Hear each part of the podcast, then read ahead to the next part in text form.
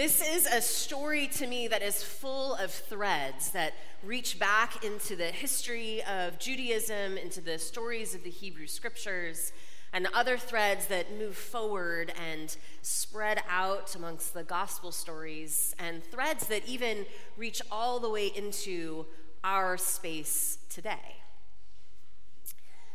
There's a lot of like larger than life things happening this morning in the sacred stories. We hear about Elijah, this prophet from the Hebrew scriptures, who doesn't die, who ascends into heaven in a chariot of flames of fire, with horses of flames of fire. And then we have Jesus on the mountaintop, shining so brightly, so, so, um, so much like transcendence that it's, it's inhuman. It is definitely divine. The brightness of his face, of his clothing, and then he's also appearing with these larger than life figures Elijah, whose story we heard about, and Moses, whose story we know. Moses, who's also no um, stranger to shining skin, Moses uh, spent time on the mountain as well. He was drawn to the mountain to meet with God, where he received the Ten Commandments and the Ten Best Ways and other helpful hints on how to best live a human life.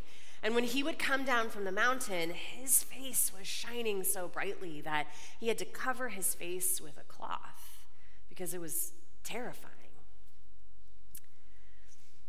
Last Sunday, we heard a story about Jesus, also from Mark's gospel. Jesus he heals, he casts out demons, he shares the good news. He's with the people in a household. He totally transforms what's happening in this particular household. And then, in the darkness in the evening, he goes off by himself to pray. And there's a, a rhythm there that we see, especially in Mark's gospel, but Jesus would sort of, there was this outpouring of his energy, of his actions, of the way he was with people. And then he would head off, and I, I like to picture him marinating in the presence of God, like filling his tank up so that then he would step back out and move among the people and offer healing and preaching and teaching and love. And last Sunday at the 9 a.m., somebody said, I wonder, I wonder what it was like when Jesus was off with God. And then this week I was like, and then here we have the transfiguration. Jesus has gone off to a mountain, and this time he has invited some of his closest disciples to come with him. And yet, at the end of the story, he says to them, Don't tell anybody what just happened. Not until, you know, the Son of Woman ascends, not until what is to come is fulfilled. So there are all these threads um, connecting because the other thing that happens on that mountaintop is there is a voice from the heavens that identifies Jesus. This is my son, the beloved. Listen to him. And this story echoes another story from Jesus' life, a story that, in the context of things, happened earlier, but in the context of our church, we'll hear about next Sunday on the first Sunday of Lent. We stand here the last, we are in the last Sunday of the season of Epiphany. Ash Wednesday happens this week, and we shift into the space of Lent the story of the mountaintop makes sense that we are moving from this one way of, of interacting with the world into another way of interacting with the world in Lent. Well, this divine voice from the heaven says, My son, the beloved, listen to him. We've heard this voice again in the sacred stories at Jesus' baptism when the heaven's part. And some of the stories say a dove descends and there is a voice. And in some of the stories, it's just for Jesus. And in other stories, it's for the crowd. Mark, in Mark, the voice says, This is my son, the beloved. In you I am well pleased. Think of these moments of Jesus retreating so that he may be filled up. And then he takes all of that and he offers it in service. There's another aspect of what is happening here at the mountaintop. He's brought Peter, James, and John with him.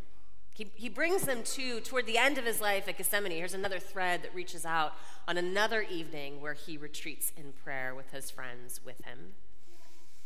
But he brings them with him to the mountaintop. And I don't know how I would react in this situation, but I understand Peter's desire to do something. When faced with Moses and Elijah and Jesus transformed, metamorphosized, there's a sense in the Greek that, in the word, that means like their insides were revealed on the outside. I think of Jesus walking around like the inside of his body was always shining so brightly because he knew who he was as God's beloved. And in this moment, like it can't be contained, it's bursting out. And he is able to share that with those who were with him. Peter's suggestion that they pitch some tents, that they make some spaces, that they honor this sacred site with a structure, with a thing. And then the clouds cover, and the, the men up at the mountaintop are invited to listen to Jesus. When I was, the summer I turned 16, I was part of a very remarkable youth group, and we got to go on pilgrimage to Jerusalem, to the Holy Land.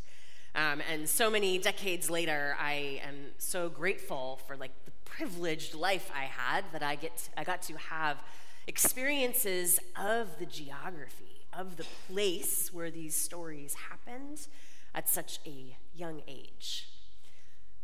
I remember there's aspects of that trip that I don't remember, that time change, and there was a whirlwind experience, but there are certain things that I remember with great clarity. And visiting the mountain where the transfiguration happened is one of those um, days. I remember um, a lot of questionable transportation choices that were made that trip. Um, I remember squeezing into the back seat of a station wagon. There were more of us than should have been in this vehicle. Forget about a seatbelt, all was fine. Um, I remember being squeezed into this, and it was just another day of adventures where we were going to see something very old, very ancient, and it was going to be tied to stories that were coming alive for us in the Bible. Jammed into this back seat was a very windy road. I imagine some improvements have been made over the decades, but there were we were going from one side to the other, hoping the door, hoping the doors would not spill open. But we got up to the top, and it was so quiet and so peaceful. There were just a couple of structures. It was a beautiful church, and there was a beautiful view It's the thing about the Holy Land is you rise up to the top and you could see forever. And as was our custom on this pilgrimage, we would go inside to the space, we would sit quietly together. We would hear the story. I, I don't remember which version we heard, but we heard the story of the Transfiguration and took it in, and we took in the beautiful windows and the way the light was streaming in. And we moved about the space of this chapel for a little bit. And then we had time to wander. And I stepped outside, and the clouds had come in. Still get like goosebumps. Because it was clear when we arrived, and then not that much later, you couldn't see anymore. And I think of it as um, I've heard the term glimmer recently to think of like the good moments But it was one of those moments where I was like, oh, something is happening here. And I held that alongside maybe it wasn't this particular mountaintop. Maybe things didn't unfold in this exactly the way the story remembers, but, but there's, there's something going on here. I did not hear a loud voice from the heavens. Um, there were other moments, though, where I heard a soft voice from within and from without. Something was happening there. These mountaintop experiences, whether they happen literally on the mountaintop or not, the air is thinner. We're in that thin space where what we know as real and what we know as maybe even more real align and come together. We can feel them in different ways. Jesus was filled up, he was radiating God's love and light.